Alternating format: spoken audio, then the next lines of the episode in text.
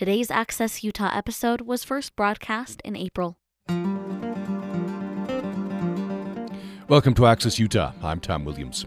While artist Chris Terry is known for his contemplative interior landscapes, a new exhibition at the USU Nora Eccles Harrison Museum of Art features the experimental work he was able to create during four sabbaticals during his tenure at USU. The exhibition is called Chris Terry on Sabbatical, and you can view it at artmuseum.usu.edu. The exhibit traces these periods when he was stretching, creating, and testing pent up ideas that he was finally able to exercise. This hour, we're going to talk with Chris Terry and Bolton Colburn, who is curator of collections and exhibitions at the Art Museum, about this exhibition.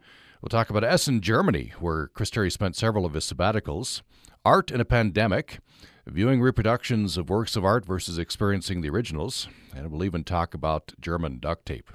Chris Terry, before we get into the exhibit and your work, um, I want to talk a little bit uh, about your bio. So you, it was you grew up in Connecticut, was it? That's right. Yeah. Um, yeah, just outside of New York City. In fact, my father worked in the city, and uh, Wilton, Connecticut, where I grew up, is a bedroom community for New York. So when did you know I want to be an artist?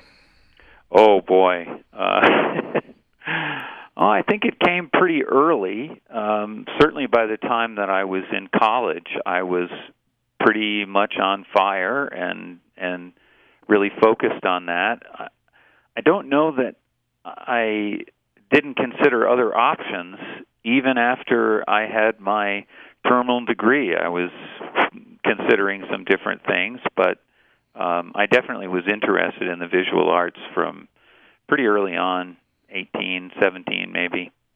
So you said you you were still considering other options up until your terminal degree.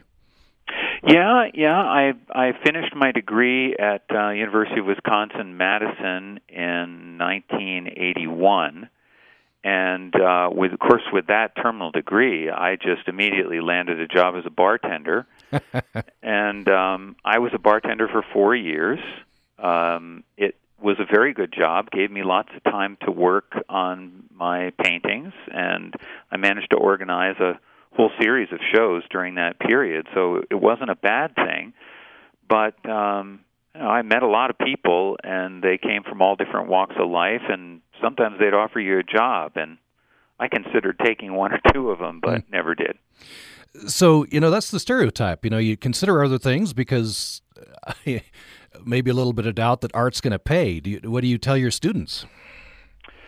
Oh, I tell my students a lot of different things, but one of the things that I say is that it's not a career to follow if you are not really committed. Um, I, I feel as though if you're going to take a, a degree at university, Utah State University, or any other, uh, in the arts, whether it be theater, music, dance, um, or the visual arts, that you've really got to go into it 100%. You can't just kind of do it a little bit on the side while you're focusing on other stuff. So it's definitely not a career that is likely to result in lots of big um, big payoffs financially in the long run, although sometimes it does but um, it can be an extremely rewarding career, and it's surprising how many of our students are making a living in the, the area in which they studied. Mm. Now, there, a lot of people think that all the artists go into food services, and even though I did do four years as a bartender, we have surveyed our students, and it's a really small percentage that winds up doing food services. Probably not a whole lot more than a lot of other degree programs on mm. campus. Yeah, that's good to hear. Good to hear. Yeah. Um, you say in one of the introductions to uh, one of these uh, exhibits, we'll get into the specific works. Uh, when your high school common destination field trips was an art museum, and since you were near New York City, these were these were pretty good museums. Oh yeah, yeah. We um, I I went to I went to the Metropolitan Museum of Art. I remember when I was in I think it must have been junior high and you know we'd all just pile on a bus, and it was a oh an hour and fifteen minutes into Midtown, and um, then I can remember trips where we went to uh, the Museum of Modern Art as well. maybe the Whitney, or no, the Guggenheim. We we visited the Guggenheim one year. Uh, these were various kinds of student trips. I'm not sure exactly how they got organized, but they were really interesting, and I definitely think they helped to shape me. Mm. Are, are, there any works that especially stand out from that time that really impressed you? Oh yeah, I was. I can remember being really struck by this painting by Gauguin at uh, the Metropolitan. Well, I must have been oh 15 years old, and uh, that one certainly stands out in my mind. Uh, went to an exhibition of uh, Willem de Kooning at uh, the uh, at the Guggenheim Museum way uptown. This is the this is the museum building that Frank Lloyd Wright designed, so it's in a circle. And I remember being pretty confused by that exhibition. Uh, that kept me uh, busy and thinking for the next couple of months. Um, so yeah, there were there were a number of very notable experiences that I had back then. Mm. Well, let's fast forward, and I want to turn back to Bolton Colburn um, and have you uh, describe Chris Terry's work in you know in general terms. We'll maybe have you talk about some, some specific works uh, if you like later on, but uh, in general, how would you describe Chris Terry's work? Well, I think you know the most striking work that that he does are his interior scenes, and their meditations on various um, different points. Um, and I think you know symbolically they kind of relate to what's going on right now with the pandemic, which is isolation and separation. Um, and those works are are, are pretty extraordinary. Um, he also, um, I found out through knowing him and curating this exhibition, um, does some pretty interesting still lifes as well as landscapes.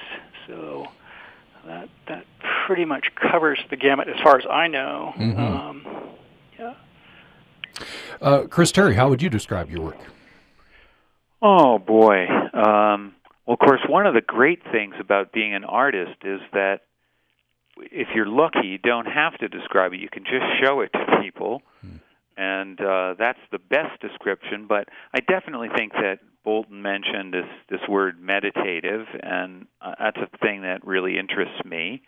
Um, I like the idea that um, my paintings are relatively calming, and that um, people might spend a fair amount of time looking at them, maybe even a lifetime if they happen to own one and have it on the wall.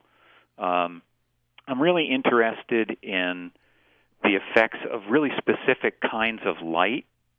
Um, so uh, that's a thing that that I'm constantly looking at. It's not so much the subject matter. I won't say that it, that's unimportant, but the subject is, for me, not as important as the environment and the light that is illuminating that subject matter. Mm.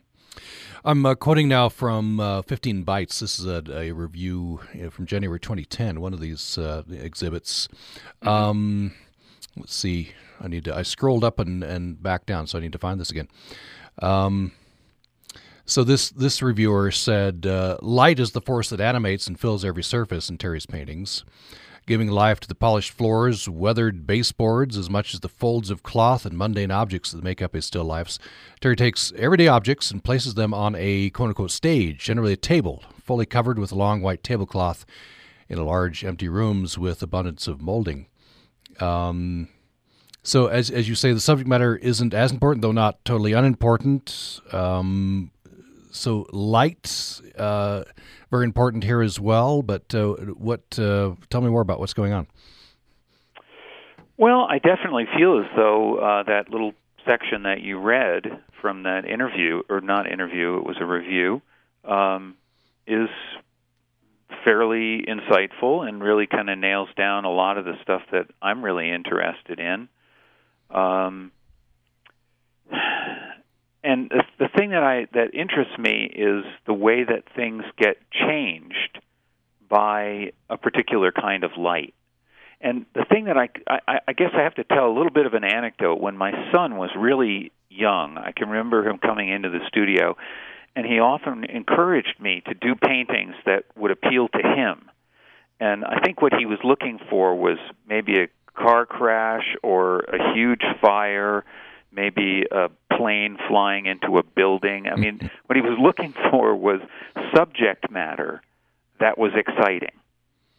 And I realized in my conversations with him, as I tried to explain to him why I wasn't making those paintings, I realized that what really intrigued me was taking things that looked as though they were not the tiniest little bit interesting and trying to present them in a way that I could make them really intriguing and engage people and hold their attention for oh uh, an extended period of time and a very extended period of time. So that was that's always been kind of the challenge for me.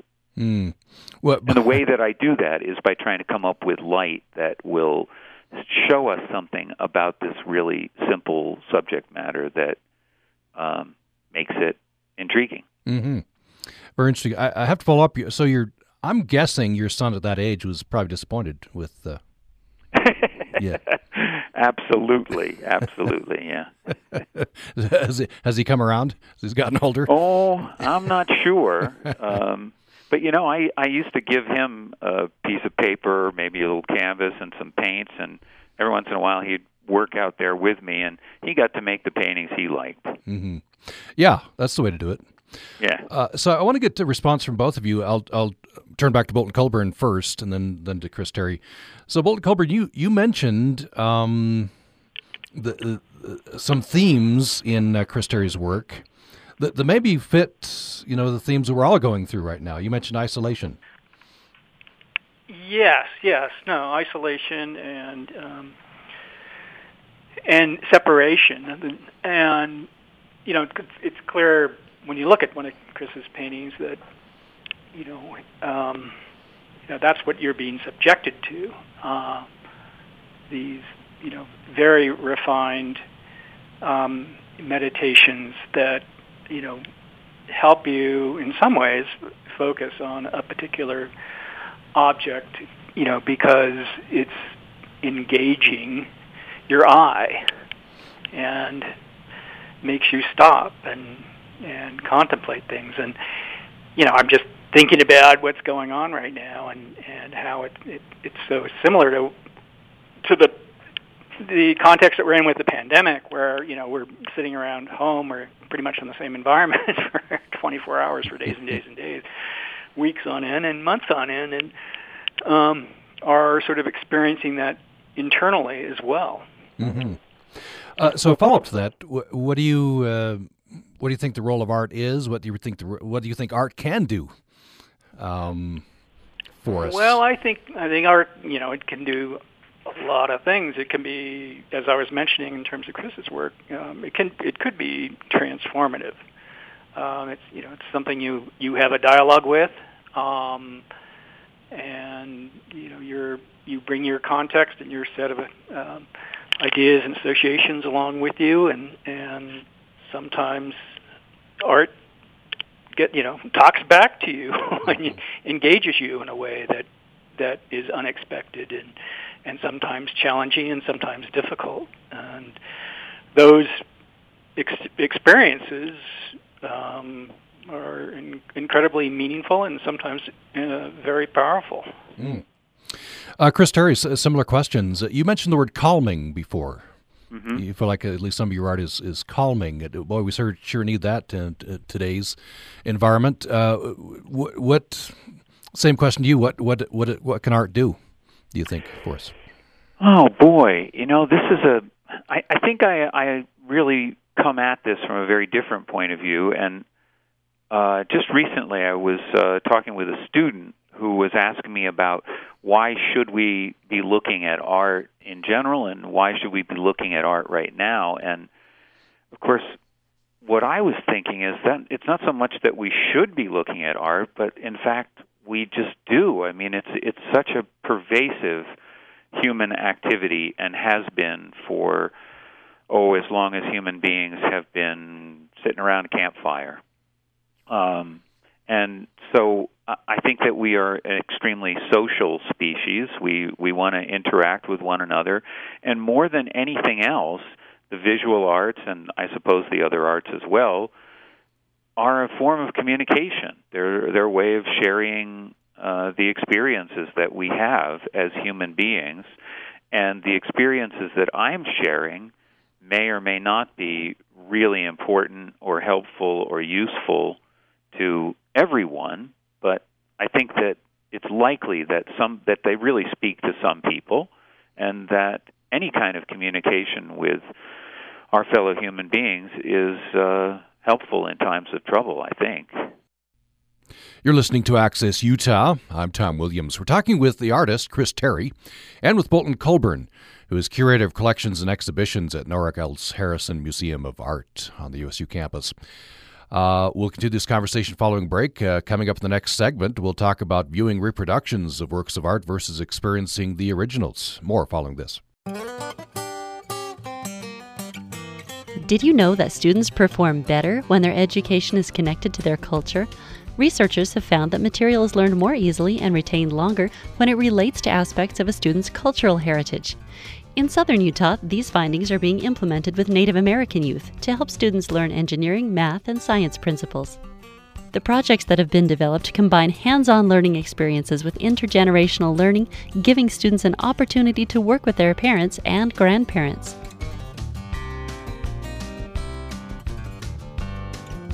This segment of Did You Know That has been brought to you by our members and the Emma Eccles Jones College of Education and Human Services.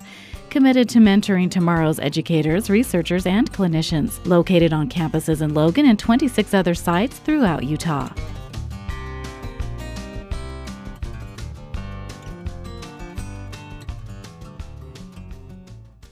Today's Access Utah episode was first broadcast in April. Thanks for listening to Access Utah. We're talking about art uh, today, and specifically a new exhibition at the Nora Eccles Harrison Museum of Art on the USU campus. It's called Chris Terry on Sabbatical. And uh, you can view that at artmuseum.usu.edu. We're talking with the artist, Chris Terry, and with Bolton Colburn, who's curator of collections and exhibitions at the Art Museum. I'd like to talk about the, the exhibit. So, Bolton Colburn, again, uh, the, the exhibit's called Chris Terry on Sabbatical. You, you've chosen to, uh, I guess, focus mainly on works that Chris Terry did on sabbatical.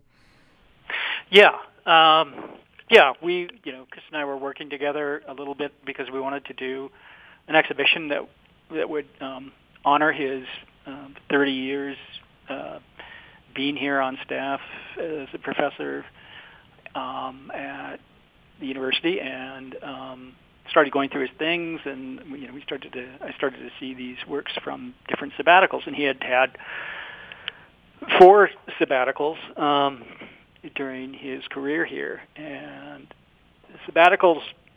I, I found the work kind of interesting because I could see how Chris the, the work was a little rougher, and he was uh, engaged in working out some ideas and challenges um, that maybe he wouldn't have necessarily had time to um, while while he was teaching, um, which of course is uh, why uh, universities encourage their professors to go on sabbatical. Um, so I found that work really engaging. It was sort of uh, less worked out, so to speak, um, less refined uh, than um, many of his um, full-fledged still life um, and interior paintings. Um, but uh, I think engaging in terms of the fact that you could clearly see that he's trying to do um, certain certain things um, that he uh, wouldn't necessarily ever otherwise have the chance to do.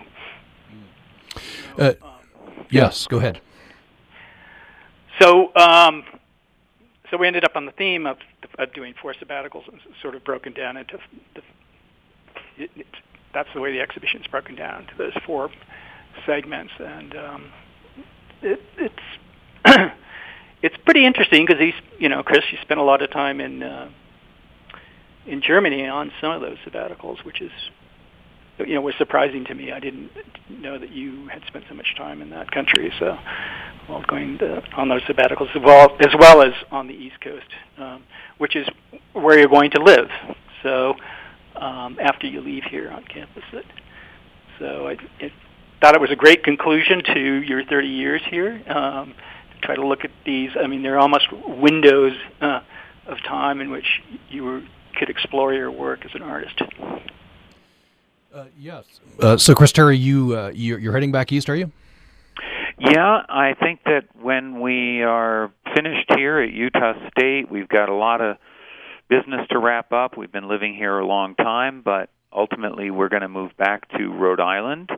And I've actually got a studio there that is just kind of waiting for me. So mm. I'm looking forward to getting back to that. I'm I'm curious um, to talk about I don't know culture, culture clash, culture differences. Grew up in the East, right? Mm-hmm. Uh, spent some time in Wisconsin, uh, out to California, and then some 30 years uh, here in uh, Utah. Well, yeah, and I mean, it, I certainly never anticipated coming to Utah at all. I can remember being a kid growing up. We used to put those little puzzles together that were maps of the United States. And there was a shape that was called Utah that had, uh, I don't know, maybe a saguaro cactus and a, a cattle skull in the sand. And it just didn't look like a destination to me. But one thing leads to another, and uh, I wound up coming here in 1988, and well, turned out it wasn't such a very bad place to work and to live, and uh, it's treated us really well over the years that we've been here. Yeah. But nevertheless, I'm not a mountain guy. I'm an ocean guy. Mm-hmm. So I got to get back to the ocean. Yeah. You'll keep. I understand you uh, ride your bike to work a lot, or did. Yeah, yeah. I'm actually walking a lot now. I don't oh. know whether you've noticed this or not, but Logan is getting to be tough to ride a bike in. Mm-hmm. It's really getting pretty crowded, but uh, yeah, either riding my bike or walking to school for the pretty much the whole time I've lived here. Yeah. A little later in the conversation, to talk about Germany. Uh, you you write one of these introductions. People ask you why Germany, and, and the implication is, you know, why not someplace warm and you know and and and quote unquote better. But I'll get into that. Yeah. Uh, yeah. What I want to do is uh, I want to read this paragraph and talk about uh, sabbatical. People not used to the university system may not even know what a sabbatical is. So here's, uh, I think, quoting you: "The demands of the muse are chronic. The demands of the university, on the other hand, tend to be acute." As any physician can tell you, in a head-to-head battle between the two, acute wins hands down. But the dream of the research university is that each faculty member will engage in scholarly activity as defined by their disciplines and earn distinction in their respective fields, while at the same time they're also expected to transmit knowledge, extend their students' understanding and vision, and develop in their students the ability for critical, independent thinking. Oh, and can you also serve on the faculty dust bunny committee? That's the academic life. So uh, that's t- t- the academic life. For, for those who don't know, tell us what a sabbatical is. Well, um, sabbatical. Um, first of all, the, the the root of the word calls comes from the word Sabbath, and the idea is that at on the seventh day uh, we take a day of rest, and so the academics thought, well, on the seventh year maybe we would take a day of rest, and depending on the um, regulations of the university that you're working at. Um, faculty members have an, app- an opportunity to apply for a leave, and depending on whether they go for uh, six months or for a year, they can get some portion of their salary to live on. And the expectation is that they'll go out and further their own knowledge and come back with experiences that will ultimately benefit the students at their university. Mm.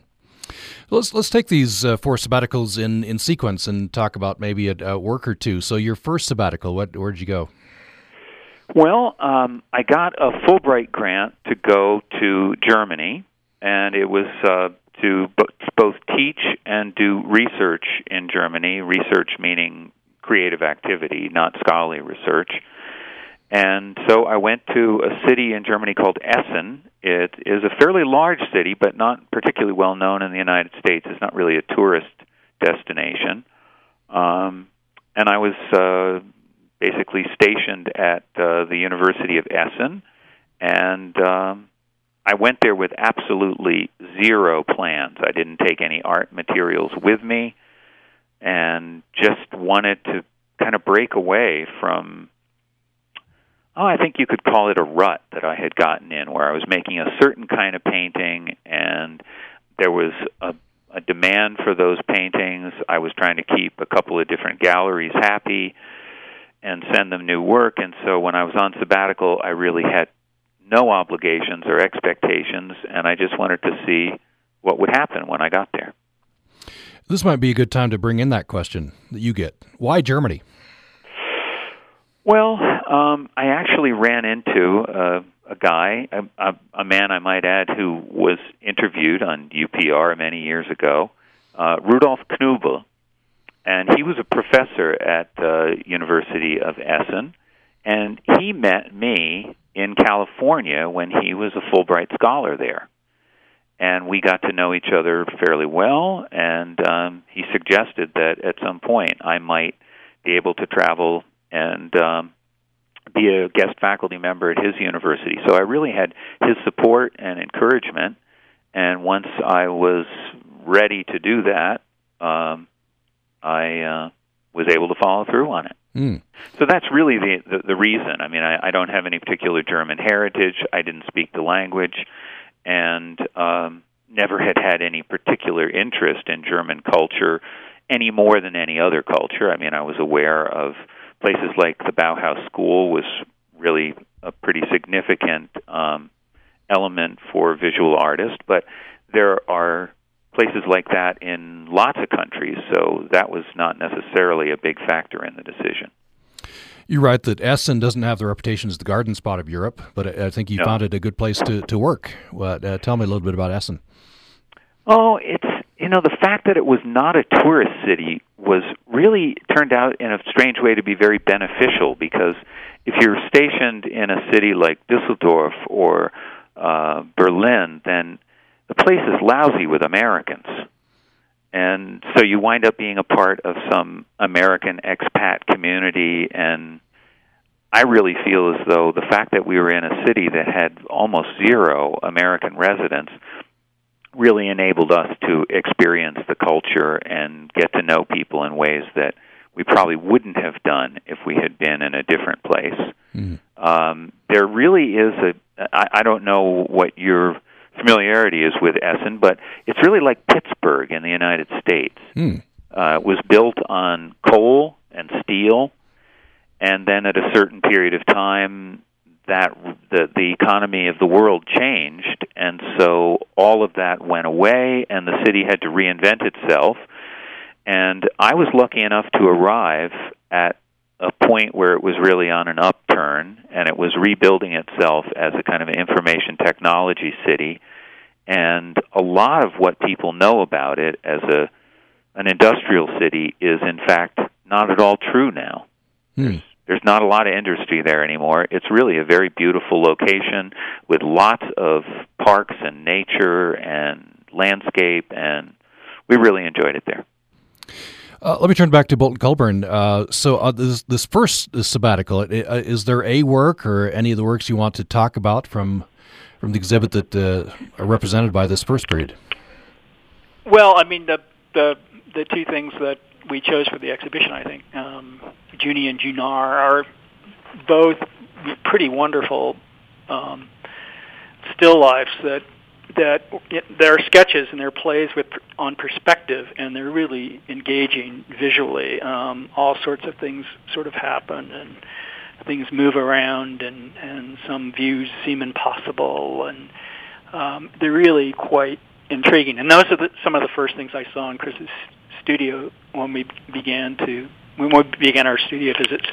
Um, and I was really attracted to that work. It's, it's really bold as well, um, which is nice to see in a in a sketch like that. Mm. Uh, Chris Terry, so this this first sabbatical, ninety four, ninety five, right? Mm-hmm. Uh, so how would you characterize your work during this period? Well, as I say, I went with absolutely no expectations other than to work spontaneously and really take advantage of the fact that I would not have a, a full teaching schedule. I did do a little bit of teaching, but it was very minimal compared to my responsibilities here. So I had lots of time to work in the studio, and the university gave me a room to work in, and it was a room where people had been abandoning things for many years. It was uh, not really a classroom. I think it might have been a faculty office at one point, but it was had not really been used very much, and so there was all this leftover stuff in there. And it was all pretty intriguing to me. It was just slightly different than the kinds of things that you might see in the United States. And that became my subject matter. The stuff that I literally just found in the room that they gave me. And it took a good three months before I figured out what to do with it. And I wasn't just sitting around at that point. I made hundreds of drawings, but they weren't particularly successful. And then finally, somewhere around the beginning of Mar- of November, as I remember, things really started to click, and I started to find some ways of looking at this and some materials I could work with. I was working primarily in opaque watercolor, and that allowed me to begin and complete a painting inside of well as short a time as 90 minutes, but more often these things were started and finished say within a 8-hour period. Mm. So they were really quite spontaneous and I made lots and lots of them and they weren't all great or successful, but if you make a lot of stuff then some of it turns out well, I guess. Hmm. Do, do you? Uh, what's the difference between sort of quote unquote your regular process when you're back home? Oh well, there I give a great deal of thought, and there's a great deal of planning that goes into those paintings. Um, I typically will begin one and expect it to be developed over the course not of eight hours, but eight weeks minimum. Uh, so it's a very, very different rhythm, and it's not a bad thing. I, I enjoy making those paintings. I love making them, but it was really exciting to be able to shift gears and do something different and make um, I think another thing, of course, is that here in the United States, the paintings that I make are really colorful. I mean, I use a very wide range of colors and a pretty broad palette. And when I started in Germany, the, th- the the thing that really got me started is that I found out that you could buy a black in Germany that had a warm tonality to it and all the blacks that I had used in the United States were cool. They had a bluish cast to them, and this black that I found in Germany had a reddish cast. Mm. And so I wound up making these paintings at the beginning. They were all about the differences between warm and cool grays. Mm. Interesting. D- get slightly different tone of the color. Yeah. Yeah, yeah. Yeah. And so not colorful at all, uh, really uh, monochromatic and then over time, over the course of a full year, there making literally hundreds of these things, I started to add some colors in. I think the first one was yellow ochre, and then I added Indian red, and then a little bit of blue started to show up sometime around February.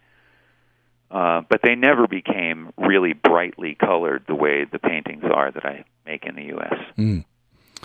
I want to move to the second sabbatical. This is 2000, 2001, right? Uh, Mm-hmm. Back in Germany. Yeah, Um, yeah. I went. I went back and again had the support of, of Fulbright, um, and was at the very same university again.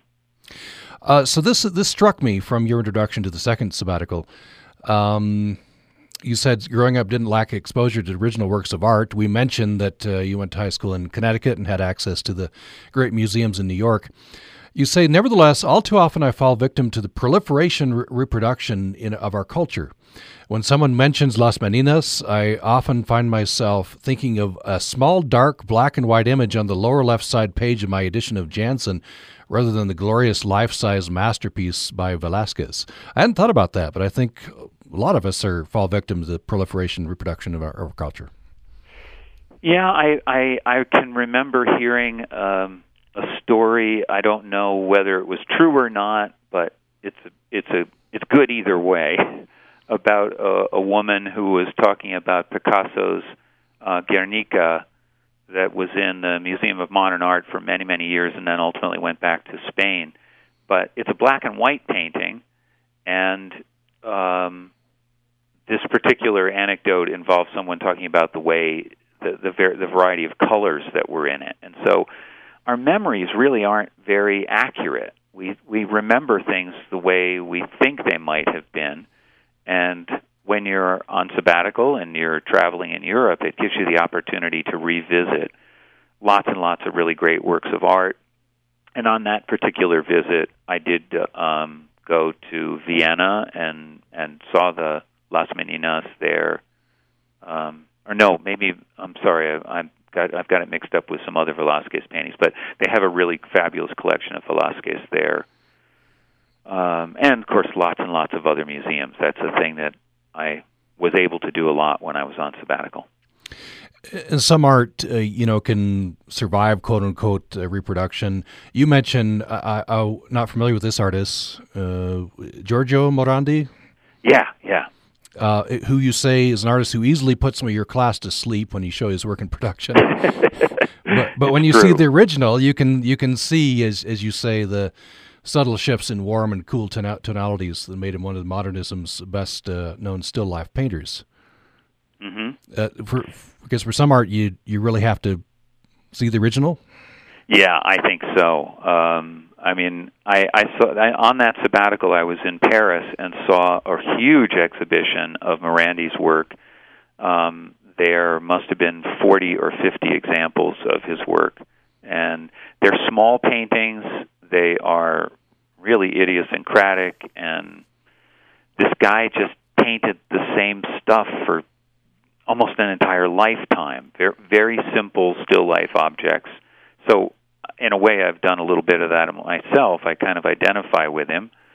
Um, and when you see these things in real life, you appreciate very subtle stuff that does not reproduce well at all. Mm.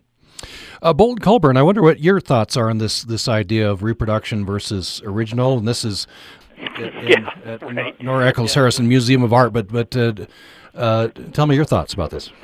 Well, I don't know. You know, it's an interesting thing, especially when you think about the future of museums and visual culture, um, and you know what's you know what's going to happen in, you know 10, 20 years digitally and on. You know what's going to you know people are going to primarily know objects, not even through a textbook, which is something actually solid that you can manipulate. But you know, it's even going to be more ethereal than that. It's going to be online on a you know on your screen and probably on your phone. Um, and you know that we're getting further and further away from that sort of firsthand um, firsthand experience of the of the work itself. However, it the the good side of that whole thing is it's hitting a, a, a larger and larger audience. People are are more are more um, fluent visually now with, with art history than they've ever been before. At least I'd like to make that argument that they are um, and it's through devices uh, like we're using that, that are making that possible. So, you know, the the question for museums is, you know, what is what is going to be our role in the future uh, when everybody can access this stuff? And I always think, you know, people are always going to want to see um, the object firsthand if they get intrigued by it. Um, visually by seeing a reproduction, even a digital reproduction on on their telephone, they might get intrigued enough to actually go see the the object itself. So um, anyway, I'm I'm optimistic about about uh, about our um, visual reproduction actually re- reaching a wider audience and making them more literate visually. So. Yeah, uh, and you think that's happening? People are becoming more literate. I definitely think so. I Mm-hmm. mean, I I, there's probably people that'll argue the opposite, but you know I can't think that you couldn't be more exposed to visual images now than you were 20 years ago. Mm-hmm. Uh, by the way, before we leave this, uh, the second sabbatical, anything you'd like to say about the, those those particular works? Well, um, no, that but I love the shift between the first and second sabbaticals because um, the second sabbatical, um, as Chris mentioned, he, he starts uh, using color in the work and mixing that in with these uh, warm and cool, uh, darker tones, and that it's that's pretty intriguing. So. You're listening to Access Utah. We're talking with artist Chris Terry and with Bolton Colburn who is curator of collections and exhibitions at Nora Eccles Harrison Museum of Art. Uh, after the break, we'll have our last segment, and we're going to talk about German duct tape. Programming on Utah Public Radio is made possible in part by our members. And the Herald Journal, your in depth source of local Cache Valley news, delivering local, state, and national news directly to your home, offering online and U.S. mail newspaper delivery.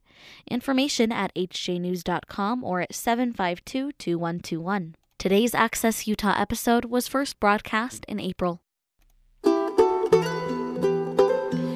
You're listening to Access Utah. We reached our last segment with Chris Terry, uh, who's an artist. Uh, his uh, uh an exhibition of his work is uh, on display now at the Nora Eccles Harrison Museum of Art on the USU campus. It's called Chris Terry on Sabbatical. And you can view that at artmuseum.usu.edu.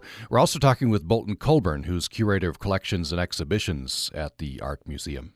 Chris Terry, I can't leave uh, the second sabbatical without mentioning, as you do, in your introduction German duct tape.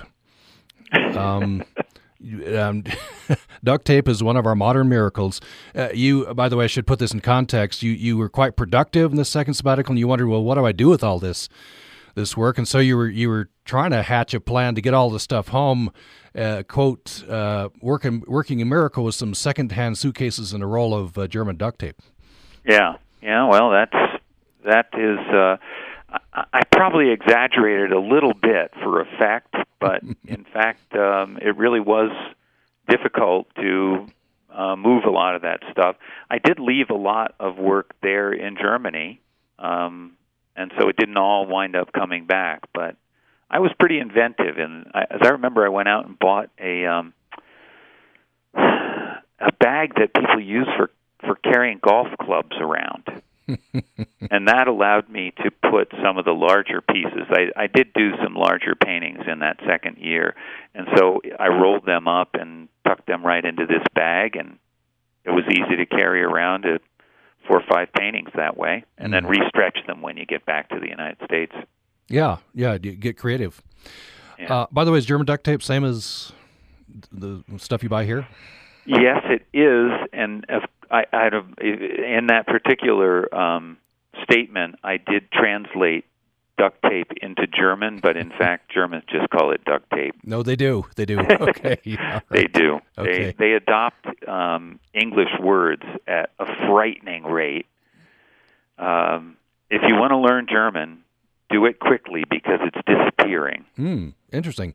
So, and Germans aren't, you know, the French, I think, have been worried about this. The Germans, not as much. No, no, they they embrace um, English words at a, an amazing rate. I mean, because of the nature of of my experiences there, I've done, I've gone back for many many visits.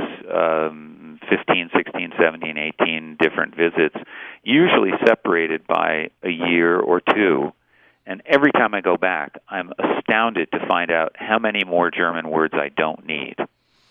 Yeah, that they've really? adopted all kinds of Americanisms, and they really love them, and they're enthusiastic about peppering their speech with lots and lots of American words. Hmm. Oh, very interesting. Very interesting. Uh, so, the third sabbatical, 2008 2009, uh, back to Essen. Mm-hmm. Uh, t- tell me about uh, tell me about that one. What what were you working on there? Well, I decided that I really wanted to do a sabbatical where I wasn't um, didn't have any responsibilities. I wasn't teaching at all, so um, I really liked the idea of living in a city uh, for a period of time. As much as I enjoy Logan, I think it's nice to live in a more built up metropolitan area from time to time, and I knew that Essen was a city that was extremely livable. Um, and I also knew that I could find a studio space there really inexpensively. I had friends and connections and acquaintances that helped me find a really fabulous studio space.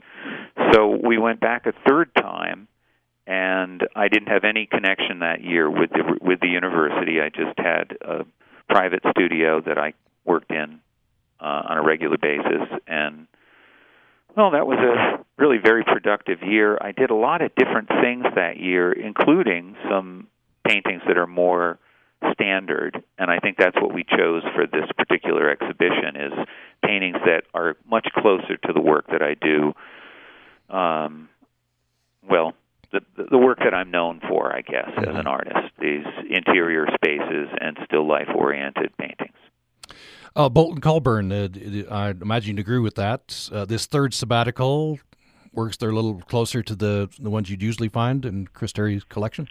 Yes, uh, yeah, absolutely. So, um, and they're quite accomplished paintings. Um, Fluorescent Nimbus is one of my favorite paintings in the show. It's pretty mm. extraordinary, and, and the subtlety and depth of color and changes in the painting are pretty amazing. So. Mm. Yeah, uh, wonderful. Uh, so, Chris Terry, the, the fourth sabbatical. By the way, before we get to the fourth sabbatical, do you take your family with you on these? Are you out there oh, alone? Absolutely. Or? Yeah, yeah, yeah. yeah. and a, that was that. You know, that's pretty stressful. Uh, my my daughter did second grade in Germany, and then later she was back for ninth grade. My son was in oh, I guess was it sixth or seventh grade in Germany, and then when we went back for the second time, he was college age, so he didn't join us. But yeah. Mm. Uh, so, uh, what do they think? Did they enjoy those? oh, I think you'd have to say it was a mis- mixed bag. I mean, you know, it's it, it's the best of times and the worst of times. Um, it can be extremely frustrating to live in a foreign country where the simplest things can be an absolute mystery to you. Um, I remember that when we first arrived in that very first sabbatical, and none of us spoke a word of German, and we were desperate to find a place to wash our clothing, and we couldn't find anyone who even understood the concept of a laundromat. and it took us two weeks to finally get to a point where we just realized we had to go buy a washing machine and it was an expense that we didn't plan on and so yeah lots lots of lots of stress but it makes life very interesting to live under those circumstances yeah and yeah. I, so I, I think in general we look back on those times pretty fondly mm-hmm uh, Stumma fourth sabbatical. That's just a couple of years ago right? Yeah it's fairly recent. Uh, uh, 16 17 yeah. Uh, were you back in essen? No, um, we decided that we would move back to Rhode Island, um, which is where we expect to live when I retire. And partly we were wondering if we would enjoy that. And so, in a sense, it was like a trial run to see if we wanted to live there when we retired. And what happened when we moved back to Rhode Island, we we were living in a community called Jamestown. Um, and I really was intrigued by the landscape, and so that was an opportunity to do a whole series of landscape paintings. Interesting. And that that, that is that new for you? Oh, it's not that I had never ever painted landscape before, um, but never I had never done anything like the paintings that I did when I got back there. They're, uh, they were a real challenge to try to figure out how to deal with the depth of space. I mean, the, the, the paintings that I do typically have a very, very shallow and limited space. There's always a wall at the back of the space. Typically, the wall is parallel with the picture plane. And so everything is limited by that wall. You can go back into space two, three, four, five feet, and then it stops. And of course, that's not what happens in the landscape. It goes on forever.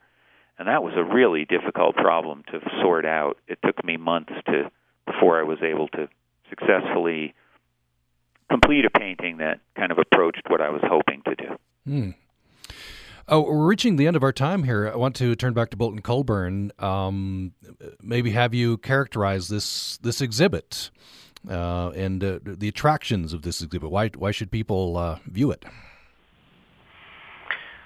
Well, I think I think it's um, you know we keep on mentioning this, but I, I think when you go to a Chris Terry exhibition and, and see several of his works at once, it it it slows you down, um, and it's either going to slow you down or you're going to you're going to hit hit the wall and it bounce right off. But uh, one of the two, and um, it's an excellent time to really sink into something visually and and start. I mean, it begs a lot of this work begs certain questions, and uh, try to figure out what what um, Chris is up to and what he's doing from sabbaticals to sabbatical and how things are evolving and so it's a chance it's a chance at looking at the dialogue of a of a mature artist who's you know seriously you know been doing some serious work for 30 years uh, with an academic background and um, we, you know, we talk about a couple of these paintings, like I mentioned the fluorescent nimbus. Well, you know, he's he's at the top of his skill skills with that painting, and it's it's it's it's really engaging. And I think the earlier works from these um, prior sabbaticals sort of give you some hints in terms of how Chris is beginning to think about the work and what sort of problems he's thinking about and dealing with. Um, and I think it's an opportunity to see, you know, to see pretty much um, how he's worked things out over a 30-year period, and uh, he's definitely uh, a master. Um, I just did some work. I was talking to Chris about this. I just did some work on the artist Milton Avery, who's from that period, and um, not from that period. He precedes Chris by quite a bit, but um, I could kind of see how um, Chris Chris's work and his trajectory isn't all that unlike uh, Milton Avery's in terms of using his subject matter um, as a formal means of, of almost abstraction of um, kind of getting at some issues that you know transcend uh, the subject matter itself.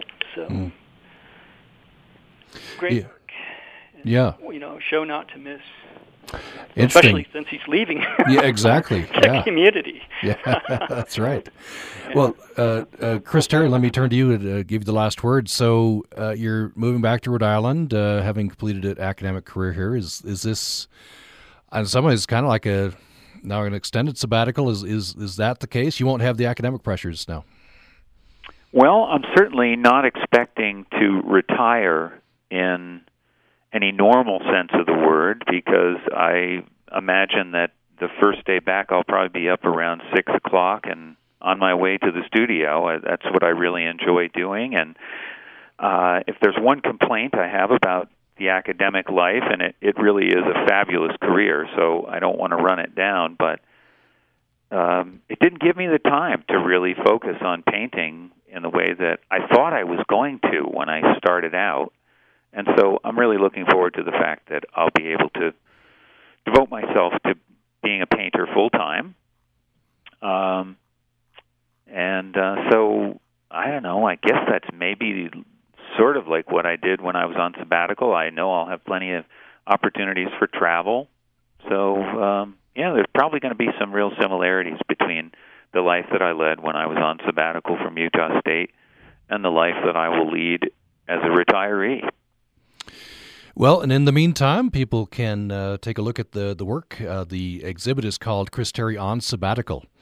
Um, and that's at Nora Eccles, Nora Eccles Harrison Museum of Art. You can take a virtual tour, or you can uh, take a look at the, the slides on, on that website.